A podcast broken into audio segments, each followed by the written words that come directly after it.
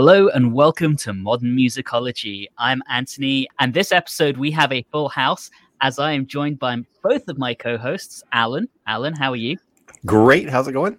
Good, thank you. And Rob, how's it hanging, Rob? It's good. How are you? I'm just dandy, thank you. Ready for potentially a conversation um, that's a little controversial tonight. As this week, we are going to talk about a topic that may get some people a bit riled up. So, we are going to warn you ahead of time here. And that is whether or not you can ever truly divorce the art from the artist. I think we're all familiar with the concept of what some people call cancel culture. I tend to think of it more as consequences arising from misdeeds. On this show, we try and be relatively apolitical. So, before anyone accuses us of getting political, there are frequently calls to boycott artists from all sides of the political spectrum. So, what we would like to do this episode is really explore how bad an action has to be before we disengage with an artist. So I think we've probably all got one or two artists who we used to like and they did something inappropriate and it makes us go Eeh. and before we really dig in i will give my example and that's when i was a teenager i was a huge fan of a british um, nu metal band called Lostprophets, and their singer ian watkins around 12 years ago was arrested and convicted of pedophilia and he is still serving his prison sentence. Now bearing in mind there were other people in that band so any royalties from listens and so on would go to them. But hearing his voice, and this is a band I used to love, but hearing his voice makes me feel so disgusted knowing what he did that I can no longer listen to that band. And I'm sure we all have examples where we each might feel the same about someone else. So I kind of just want to throw this open, see where we go with it. I'm sure we'll cover a, a broad spectrum from, you know, uh, Michael. I'm sure Michael Jackson will come up in the conversation. Um, no, never. never. I, am sure there'll be a number of prominent artists uh, who will come up in the discussion as as we go along the way. So, um, Alan or Rob, I'm I'm curious. Are there any? Do you have any similar stories um, in terms of artists that you used to really love that you can no longer listen to for something because of something that someone in that band did? So I can say that you know, living in St. Louis, you are sort of ingrained with Chuck Berry in your in your in your system. You know, you're kind of and um, Chuck Berry made amazing records. His contribution to rock is pretty incredible. Um, but between and I, you know, I listened to a ton of Chuck Berry records in high school. You know, I was kind of like um, into punk and new wave, but I was kind of in that part where I'm like, okay, let's dig deeper. And I was really, really into Chuck Berry and really into Jerry Lee Lewis.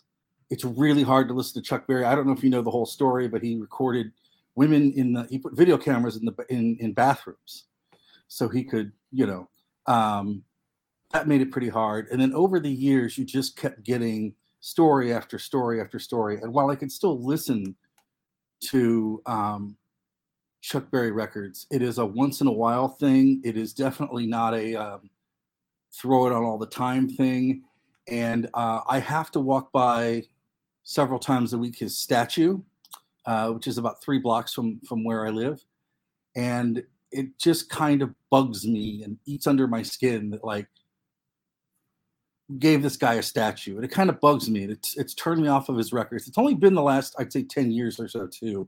Just you know because the first time you hear something and then you hear a couple other things and other things and it snowballs and I've really been trying to reconcile myself with this about, oh, it's a different generation or oh, it's a different time. And looking at it through the lens of now, um, recording anyone taking a trip to the bathroom, whether it's 1956 or 2022, it's still pretty bad.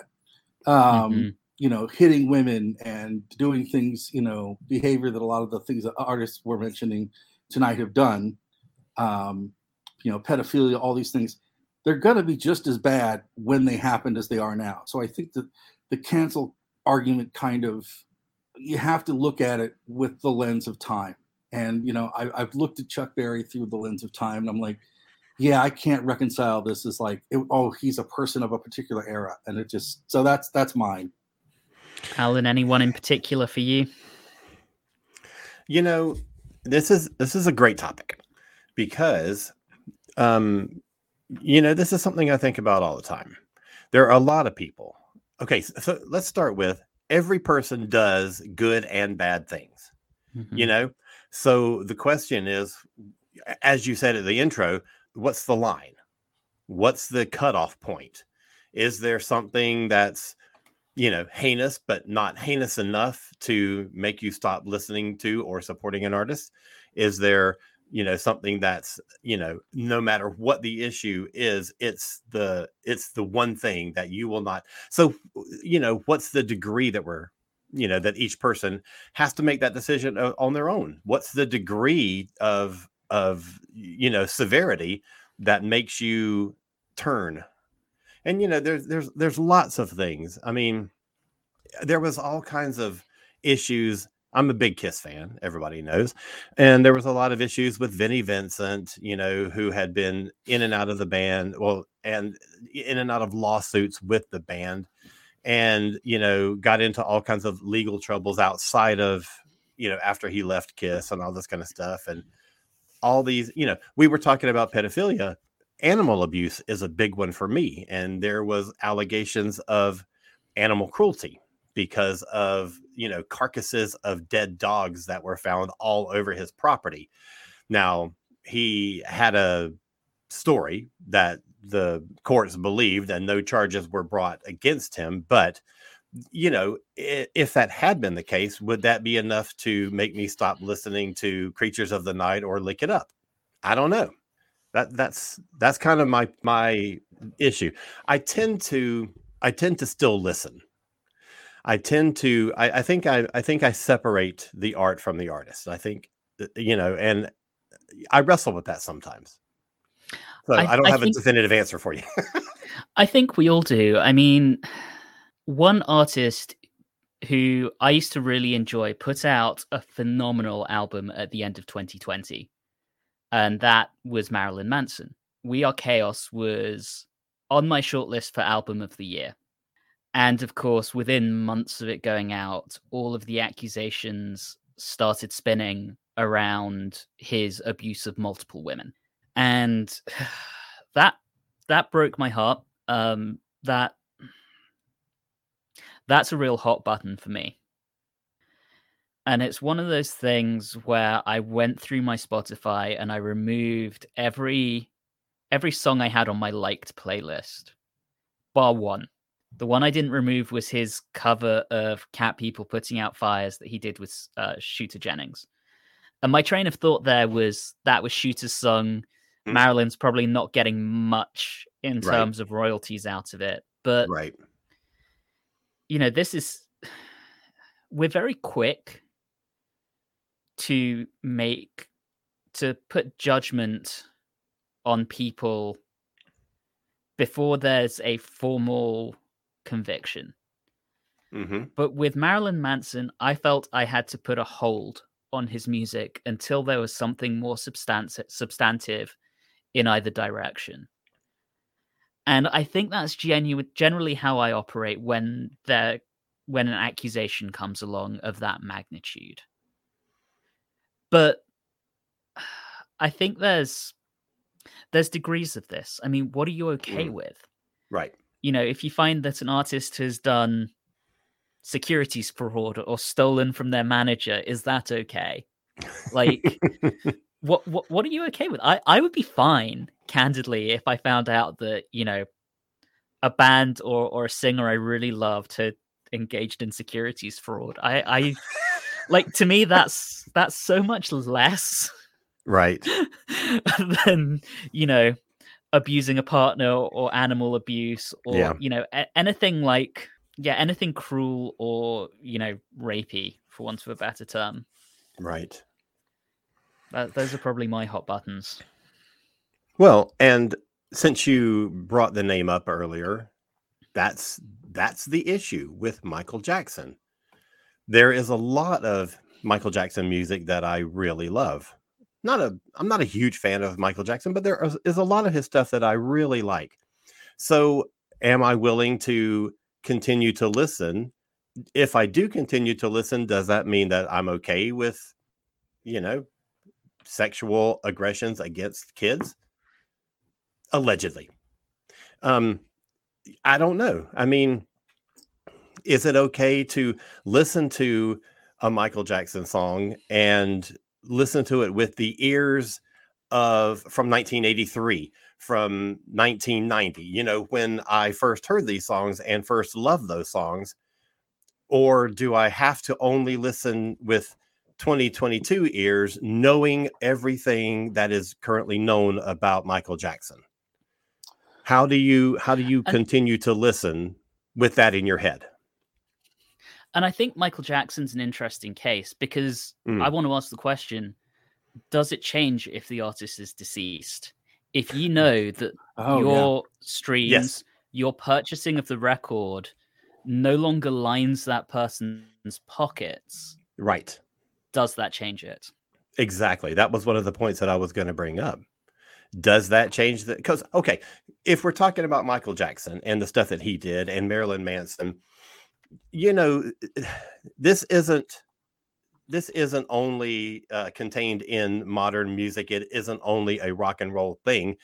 I mean, I studied music history in college. Go back to, um, I think it was Vivaldi in the in the uh, Baroque era, who you know th- there was a soprano who could not get her part right, and he literally held her mm-hmm. over a, a window ledge and threatened to throw her off a second or third floor window to yeah. her injury or death if she could not get her shit together. So does that make it make it something that I shouldn't be listening yeah. to? I, I mean, I don't like Vivaldi music anyway. But aside from that, you know, there was a guy called Gesualdo who was earlier than Vivaldi who murdered I mean, murdered two people and not like just killed them, like stabbed them, kicked them, beat them over and over to make sure they were dead. So, yeah, I mean, nobody listens to Gesualdo now anyway, so that's almost a, a moot point. But but let's but let's talk about Wagner. Yeah. Wag, Wagner was, I was just so, gonna, yeah.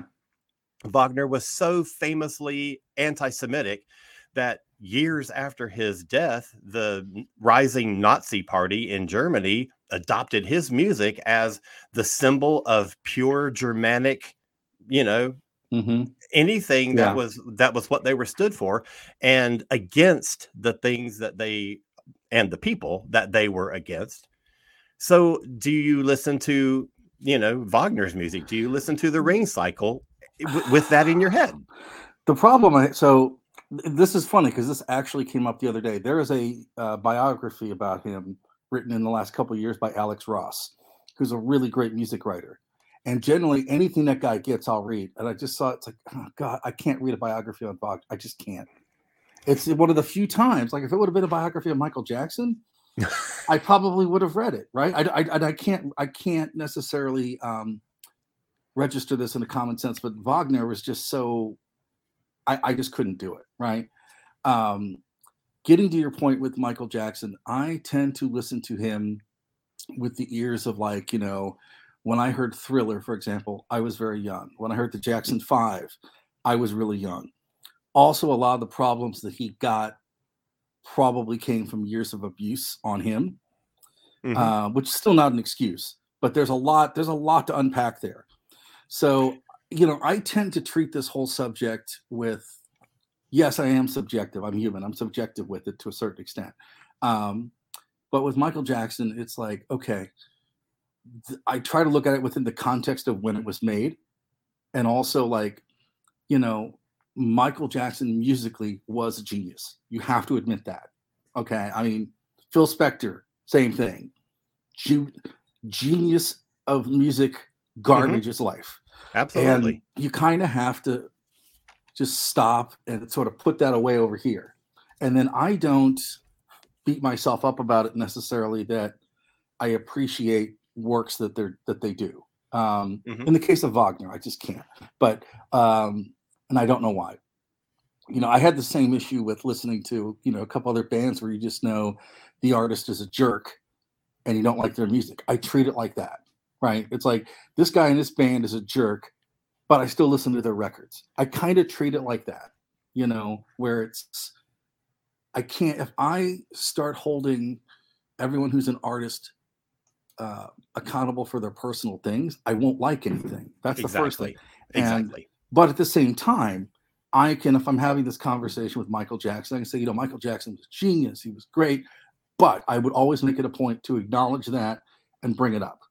And I think if you, I think the problem is if you start denying it, or if you start saying, oh, yeah, this guy was accused of being a pedophile, but that's not a big deal. Then I think you're in. Then I think you're into some some really scary territory. Mhm. Um, you know, and if you look at you know art or literature or movies, you know, if you spent time trying to not like an artist because of who they were, we wouldn't like anything. But at the same time, you know, there is. I think there's a pecking order of crimes. I think it's pretty hard to overlook pedophilia, but you know, Michael Jackson is so damn talented. It's a, it's hard, right? Um, and I don't. I- think if you want to live a full life that appreciates things, you you have to keep listening to that because it's the Motown stuff is incredible. You know, it's a very interesting tightrope to walk, and it's an uncomfortable walk, too. But at the same time, you have to look at that and say you acknowledge it, and you kind of move on. That's just kind of how I do it at this point and I try to keep the music in the context of when it was made. Okay. So, but if it's being currently made, then that's different than if the person has passed away and it's not being currently made, right?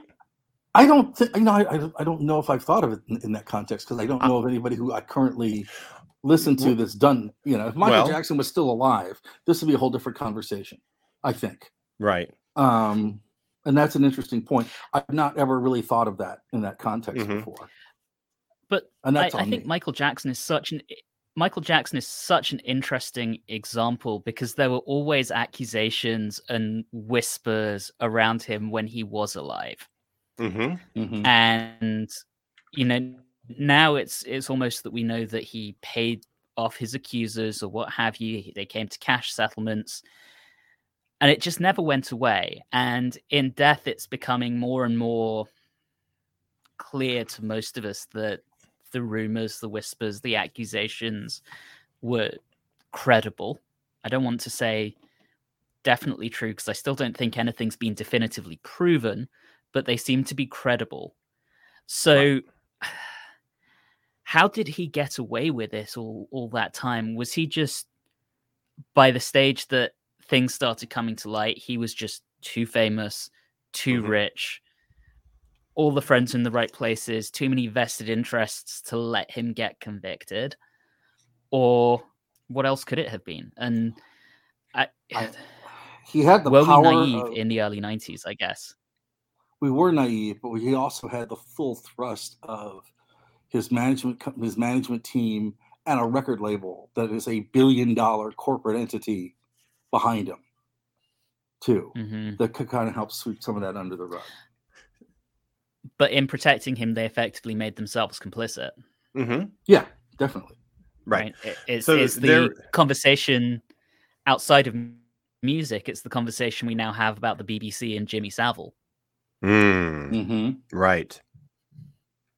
Well, okay. So there were those two guys who came forward and um, have said, basically told in detail the things that they went through with Michael. And Mhm. prior to that, they had um, attested in court that everything was untrue, that there wasn't that stuff going on. They said they changed their story later on, but and and with an extraordinary amount of detail. But they also said that one of the things that happened was that uh, I mean, one of the boys. Um, I don't know how old they were when this stuff was taking place, but but Michael staged a mock wedding with one of the boys, and it was just all kinds of twisted stuff, including being threatened with jail and with all kinds of other things if they ever told anyone. So you can see why someone would say one thing and then later on, especially after the person who has threatened them has passed away, change their story. Mhm. Right. So I don't know, but when you talk about, um, you know, whether it's uh, you know something that's currently happening or not, this is the argument that we're having about J.K. Rowling. Is that not a music figure, but she has upset so many people in a particular um, corridor of life that they have sworn off ever supporting anything that she does. And so, and she never backs off of her statements. She doubles down on them. So she makes even more people mad.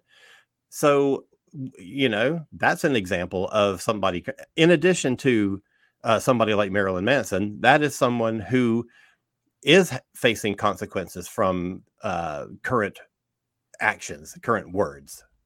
Yeah, Sorry, and she's an she's she's another interesting example because there's a segment of that fandom who say they will never support anything she does again. But they've a lot of them have already bought the books and are Oh, willing to still enjoy what they already have. They just don't Right. want to further contribute to her finances, which is such an interesting take Mm-hmm. because it's Mhm. not the I'm going to completely divorce myself from this world that she created. I don't find the the fiction tainted, but the person is tainted, and I'm not going to go and buy another book by her. I'm not going to go and see another film that her name is on at, at the movies or or what have you. Right. It's you know I, I think as we've moved to to to tie this back to to music to me a lot of it is about that bottom line it's about the revenue it's about am i Mhm. con- further contributing to this person's um fortunes basically right. Right. and as music has moved more in the direction of streaming, so every time you listen to someone, even if it's a tiny amount of revenue, they get, you know, what is it, like two cents from you or something. But if you own the record on CD and you have for 20 years, right. like I, I almost feel like that's a different story unless you are personally disgusted by what the person did as i was with ian watkins and Lostprophets Mm-hmm. but like do you get what i'm saying it, it feels Mhm. like it's a little different in in circumstances where you can go and enjoy that person's work if you're not further contributing to their fortunes Mhm. I think there's also a degree of this that it, it, it's how personally it hits you. If you are Yeah. someone who is in the trans community and you take the words that J.K. Rowling has said as a personal attack, I think that you might not enjoy the Harry Potter books that you've owned for 20 years. I think that what has happened, it will taint anything that has to do with that work. So I don't think in that instance you would be able to separate the art from the artist. As far as someone like Michael Jackson goes, um, what he did allegedly was heinous. Um, and it is something that, you know, because I think of my niece and nephew. Had Mhm. someone ever done anything Mhm. like that to my niece or nephew, oh my God. But, you know, there are other situations that it, it, it if it hasn't if it doesn't affect me personally i don't feel as uh, strongly about it you know what i mean i don't have the same reaction to it so Yeah. I, I don't know if that's a factor or not Well, I think that's I think that's natural, but I also think too Sure. that a lot of this too depends on where society is moving on how they view things. You know, 10 years ago, we did not look at the Michael Jackson issue through the same lens that we do now. And I think it's just and and you know 20 30 years ago this or 20 or 30 years from now this may not even be a thing, you know.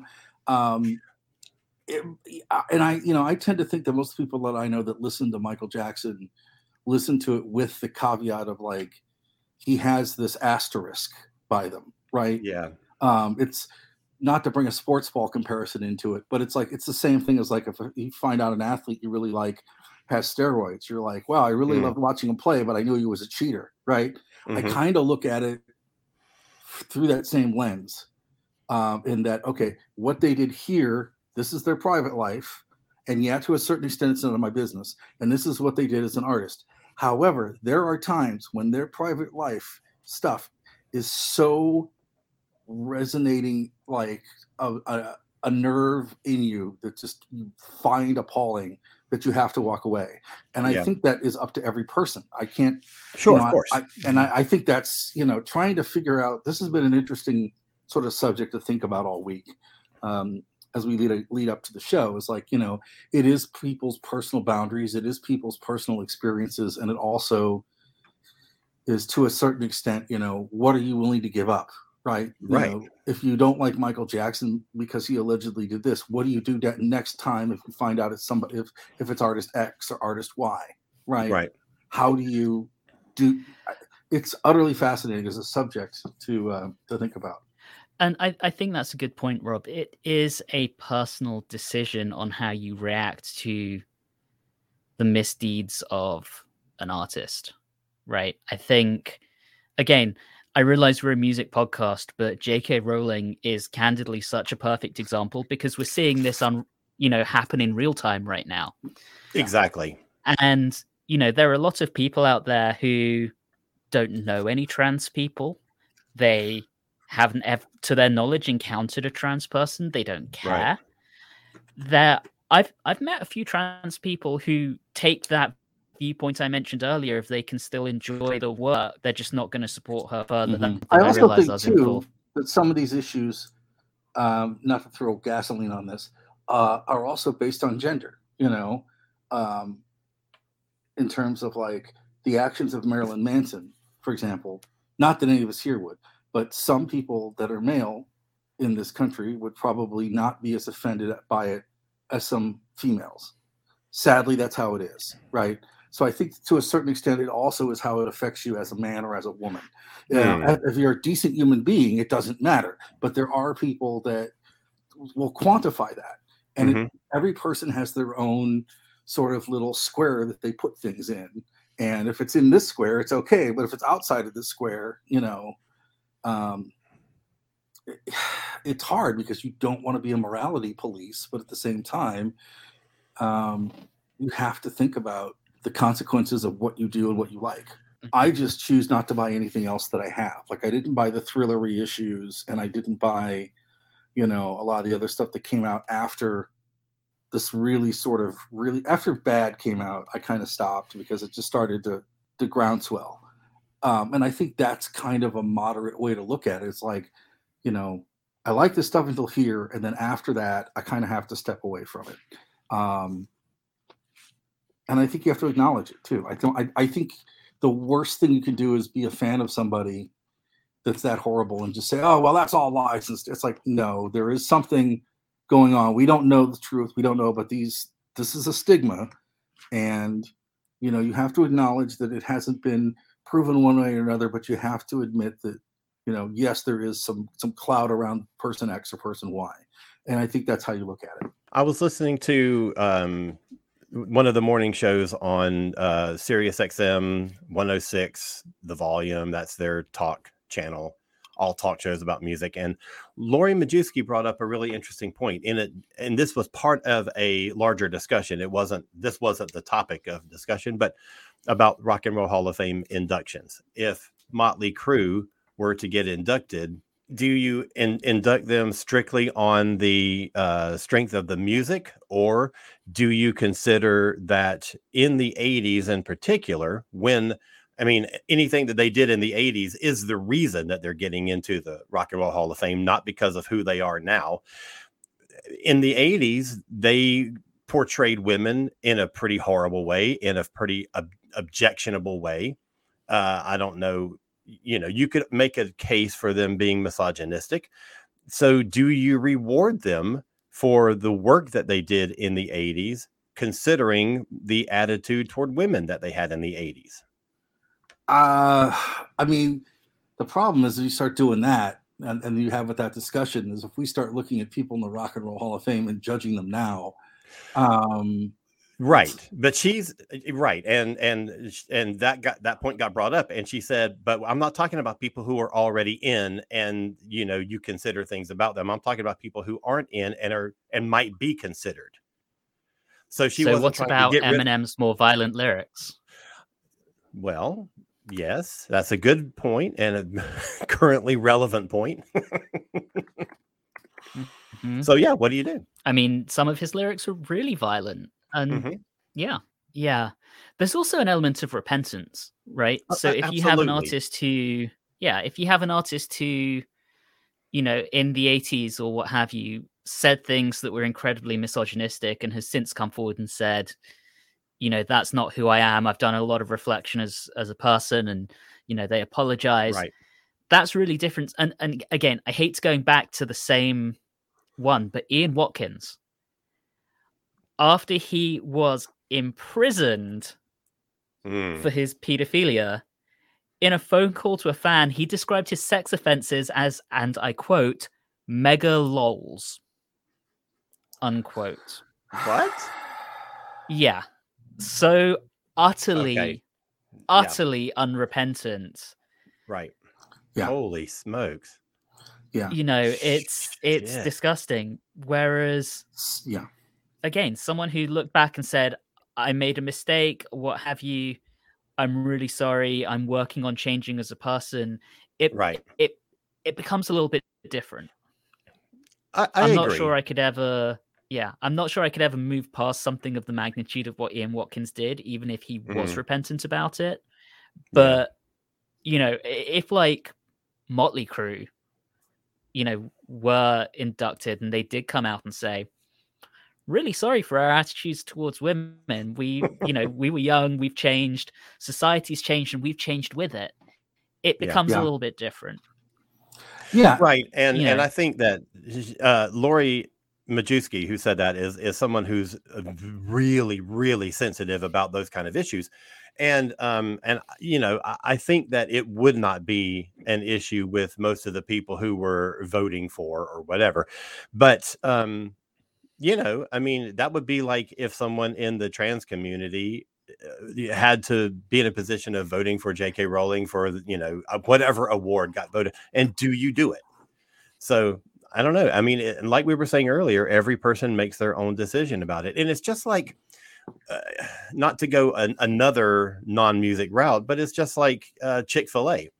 Um, you know, the, a lot of folks in the LGBTQ community are, you know, have boycotted Chick Fil A and it's not necessarily about well it isn't always about hurting the the person or the company that you're uh, boycotting. It's how you choose to spend your money if you want your money to go to a certain person a certain thing that has done certain things then Mhm. you know that's fine and if you don't you know i know that if I were to stop eating at chick-fil-a they the company would continue but I would have the knowledge of knowing that I was not putting my seven and a half dollars for a chicken sandwich toward what they're, you know, doing. The other side of that is that every company, as I was saying earlier, every company, every artist is a mix of good and bad. And so, you know, while Chick-fil-A has done some things that has hurt a particular segment of society and has actually done things that acts against them they've also done other good things too. So it's a matter of deciding mm. whether the good outweighs the bad. Does the does the pile of good things outweigh the pile of bad things? And is there one bad thing that's so bad that it outweighs like five good things or 10 good things. Incidentally, on the Chick fil A example, they tried to expand into the UK a couple of years ago. yeah. and there was such um, pushback because of their donations to anti-LGBTQ um, yeah. organizations that they only lasted about three months, I, I remember that Mhm. and they have not tried to re-enter the UK market since. wow. So proud of my homeland. Their initial restaurant was in uh, the town of Reading, which is where I went to university. So Oh, very nice. proud of of my uh, my second home, or I guess my third home now. But um, yeah, I mean, I think you know, people's actions and putting your money where your mouth is can have an impact. You know, hit them where it hurts in the wallet. Right So uh, I, I guess the other thing I wanted to touch on with this, and I think Rob, you brought up Phil Spector earlier. is right is when when you have someone who's production and not the voice of something, does that change it? Mm, you know, yeah. Do you listen to um, Let It Be in a different light, knowing that Phil Spector was convicted? I mean, when I listen to Phil Spector records, especially as much as I have in the last month with the passing of Ronnie Spector, right? Um, I'd like to think that Ronnie Spector is the light that sort of blinds out the darkness in that instance. Um, you know, that is that is tricky because it's like, okay, I understand that um, in this particular instance, the person that produced these records was absolutely horrible, right? But also, uh, outside of the, the murder thing, you know, uh, Ronnie Spector sued Phil Spector for lost money. So there is there is some sort of a you look at this and you start to feel sympathetic for the artist. It's kind of like he made a great record, but boy, he really swindled his artists, right? We used to think, you know, until the murder, it was like Phil Spector produced some great records, but he really cheated his, his artists, right? And then this happens, and you're like, ah, well, you throw your arms up in the air. It's in the case of Phil Spector, I, I can't not listen to those records because those Crystals records are so great. You know, the Ronnie Spector records are so great. I have to listen to them with with an asterisk. Um, and you know, part of my thinking for this is that for every bad uh, effect that he put into the world, there is also how many people got to step forward. I mean, what what Phil Spector did for getting African African American artists at the forefront of contemporary music, you know, can't be overlooked. But at the same time, those records brought a lot of joy to people um, and influenced. You know, there are literally hundreds of artists today that have been influenced by the Phil Spector sound and the Wall of Sound. So in this case, I'd like to think that the light outweighs the dark. Um, but it's it's it's it's it's a tricky tightrope. You know, if Phil Spector made a record himself, I'd be like, no, I'm not going to listen to it. You know, uh, I'd be where you are in the Marilyn Manson camp, probably if Phil Spector was an artist. Um, but I can't, you know, I can't fault the Righteous Brothers for the things that Phil Spector did. That would be kind of silly. Um, so yeah, I mean, I think I listened to it with with the caveat and with the asterisk, as much, you know, and I make it a point to like make it a, as, as part of the narrative of the history of the record. I mean, if you are a fan of music and you write about music, right, um, you have to give the narrative and the context. You could be completely in the right by saying, you know, Phil Spector produced some of the greatest records ever made, blank, blank, blank, blank, and blank, but he was convicted for prison, you know, for murder and went to prison and I think that's a perfectly fine way to tell that story. That's not, you know, going to um, put him in a light. You're not spinning Phil Spector suddenly as, you know, an angel. You're sort of just saying, this is what he did. It's out there. Hmm. Oh, that made sense. That did. I think so. The other one I think of as an interesting example and specifically records they made as a duo are Ike and Tina Turner. Oh my god! Well, yeah. obviously that's another one. You know, Oh. right Because- after Michael Jackson, that's the next example. I, That's yeah, so and I can tell you that you know having having when I worked at the I worked at a record store, we had Ike Turner for an in store, right? And it was very, very, very hard um, to be in the position where, like, for part of the day, you know, I'm his what they call their handler, like their guest guy, right? right, right, right. but he was warm and considerate and friendly and he was gracious to the fans and please and thank you and i'm glad you came or i'm glad you like the record. And hmm you watch it and you're like really torn. It's like wow he's really got the light switch on right? But then so if you didn't know any of that you'd be like wow this guy's really great. He's really Hmm. nice to the fans right?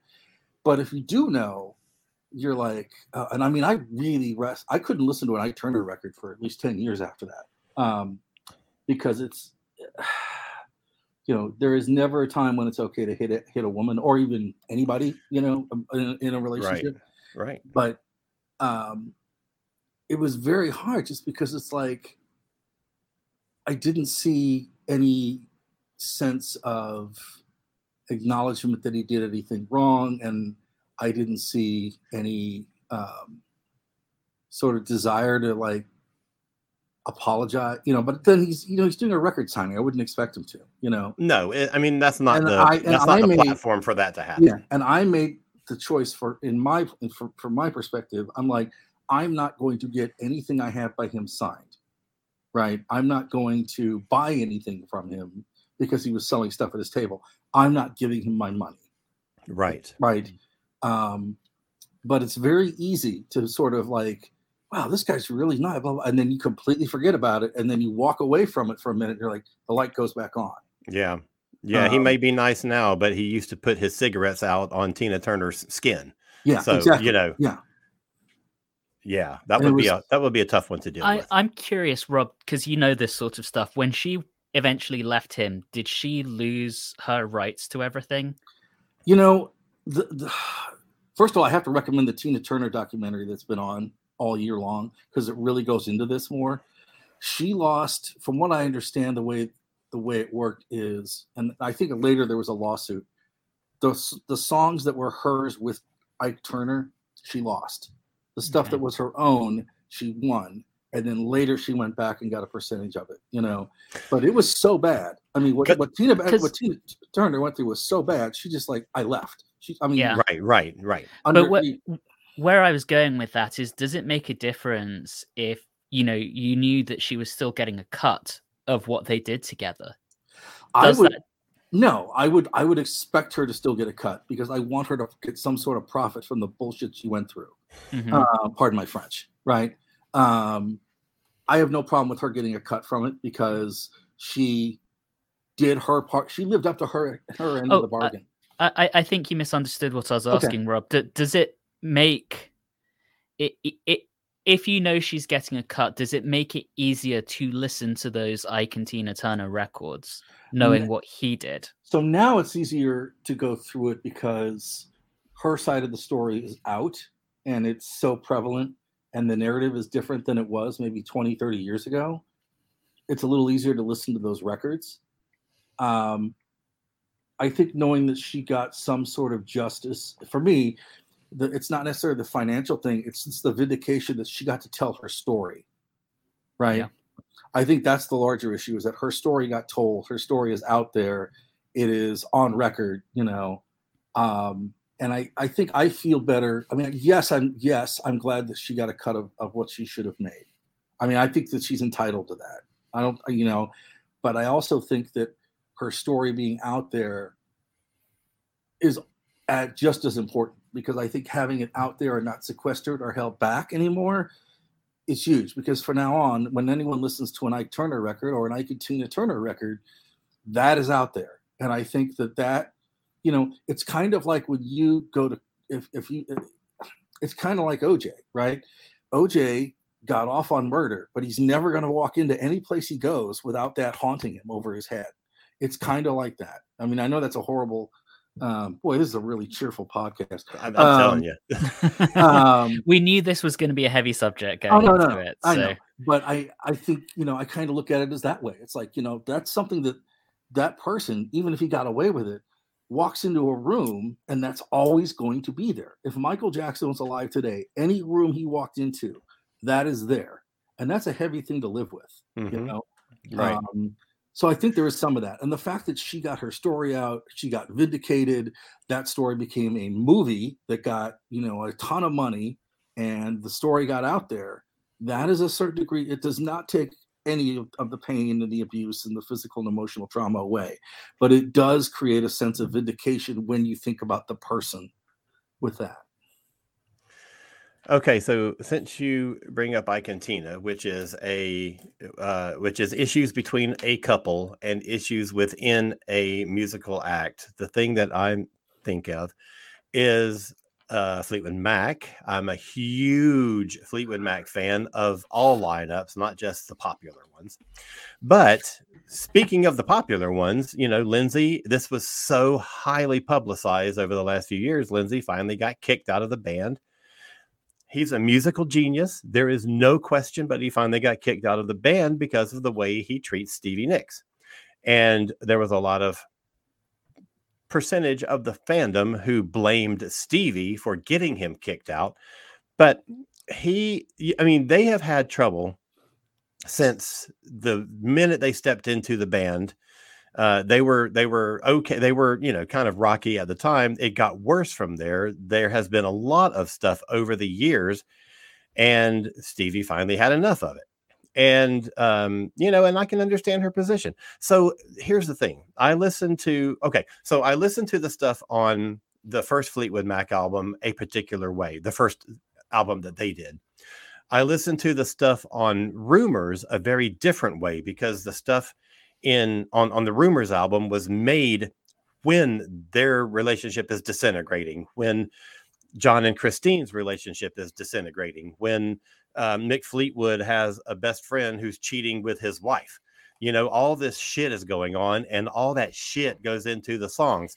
But I also listen to it with the knowledge that Stevie says every single time they sang The Chain on stage together, she relived all that shit that they went through when they were making it a that's extraordinarily unhealthy to go through that much emotional turmoil mm-hmm. every time you sing a song for 40 years but also it adds up and you know there have been other incident, incidents over the years um, where one time lindsay just got completely drunk and you know got furious and started mocking stevie on stage and all this kind of stuff and when they went backstage Christine punched him in the face and said, Don't you ever do that to this band again. Just story after story like that, to the point where uh, former girlfriends have said that he was maybe not physically abusive, but definitely vocally and emotionally abusive. And so it's it's a pattern that doesn't necessarily only affect Stevie, it affects other people that he has been in relationships with.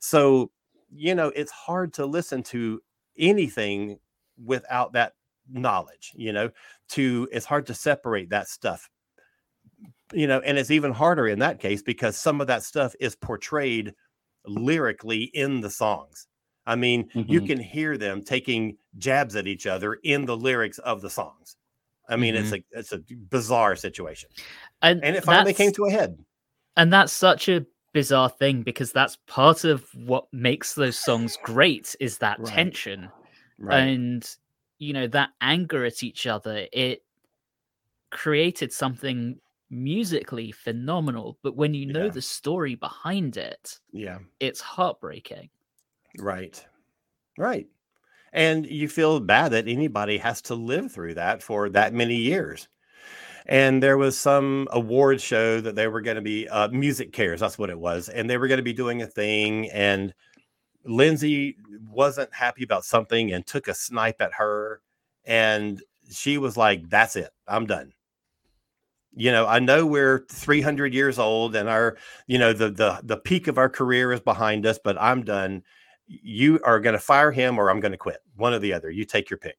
So and, that's how that know, went down. I I respect that. I respect in yes. say, in saying something like I'm too old to deal with this shit now. I've made right. my money we've been hugely successful.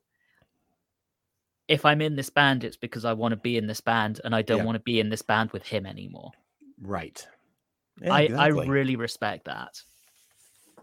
Um, yeah, I agree. And I, I completely disagree with any so-called fan who is blaming her for him getting kicked out. Like right. you do not mm-hmm. blame, you do not victim blame, basically. Yeah.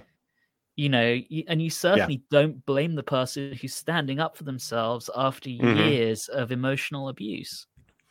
Right. And and that really that comes down to the whole you know hashtag me too thing mm-hmm. about believe women when they tell you a thing mm-hmm. you know do not don't immediately put them on the defensive by not believing them by not accepting a story you know i mean let's be honest there there are people who may make up a story who may say a thing to damage another person and it not be true we had that happen with Jussit, whatever his name is, Jussit Smoley or whatever the hell that guy's that actor's name is. He he did that, made up a thing, and it came back to bite him because it wasn't true. But don't immediately dismiss anything that someone Mm-hmm. tells you like that because I, I'm going to go very personal for a second, and I realize I'm putting this out on the internet in term in the form of a podcast. Mm, When my marriage broke down, my ex, in an attempt to discredit me, came out with an enormous number of things that were completely untrue.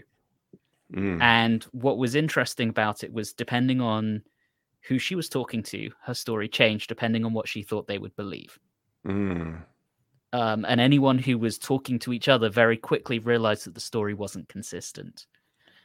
But even after going through that myself, I'm a firm believer that when someone comes forward and says, I've been mistreated, I've been abused, someone's been violent, mhm. listen to them. That doesn't Yes. necessarily mean they're automatically telling the truth. Listen to what they have to say. Right, Like, don't just dismiss it out of hand. And, right. you know, we do have a justice system that's innocent until proven guilty. It doesn't always work. People get away with things they shouldn't get away with. But the first step to changing that is listening to every story. Yep.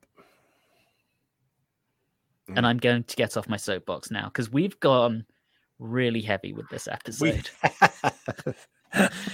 um, yeah. So we're going to end it on the note of listen, understand, investigate, and when it comes to whether or not you can divorce the art from the artist, I think the conclusion that we as a group have come to is it's a very personal matter. You've Yeah. got to decide what you are okay with. And that's personal. So, Alan, what are we talking about next time round? Let's let's Ooh. get off this heavy topic. My So next week we're talking about books. oh yes, yes, yes, yes, yes. So Yes. Rob, are we going Yes. to be dealing with any subjects as heavy as this next week? Uh, well, books are heavy. Some weigh They five or are, six hundred Uh, pounds. especially a stack of them, right? Exactly. You know, um, if they're I've carried electronic, they many hurt. cases of books in my time. Oh my god, yeah. Um, Mhm. We're talking about books next week. Books about music, whether it's fiction where music is at the core of it, whether it's a nonfiction title, you know, by somebody you like, or if you just, you know, we've had two years where we're mostly inside. I don't know about you guys, but I've read a ton of books and I Yeah. sort of gravitated to music books. So there's that, and there's a lot of great music fiction related stuff out.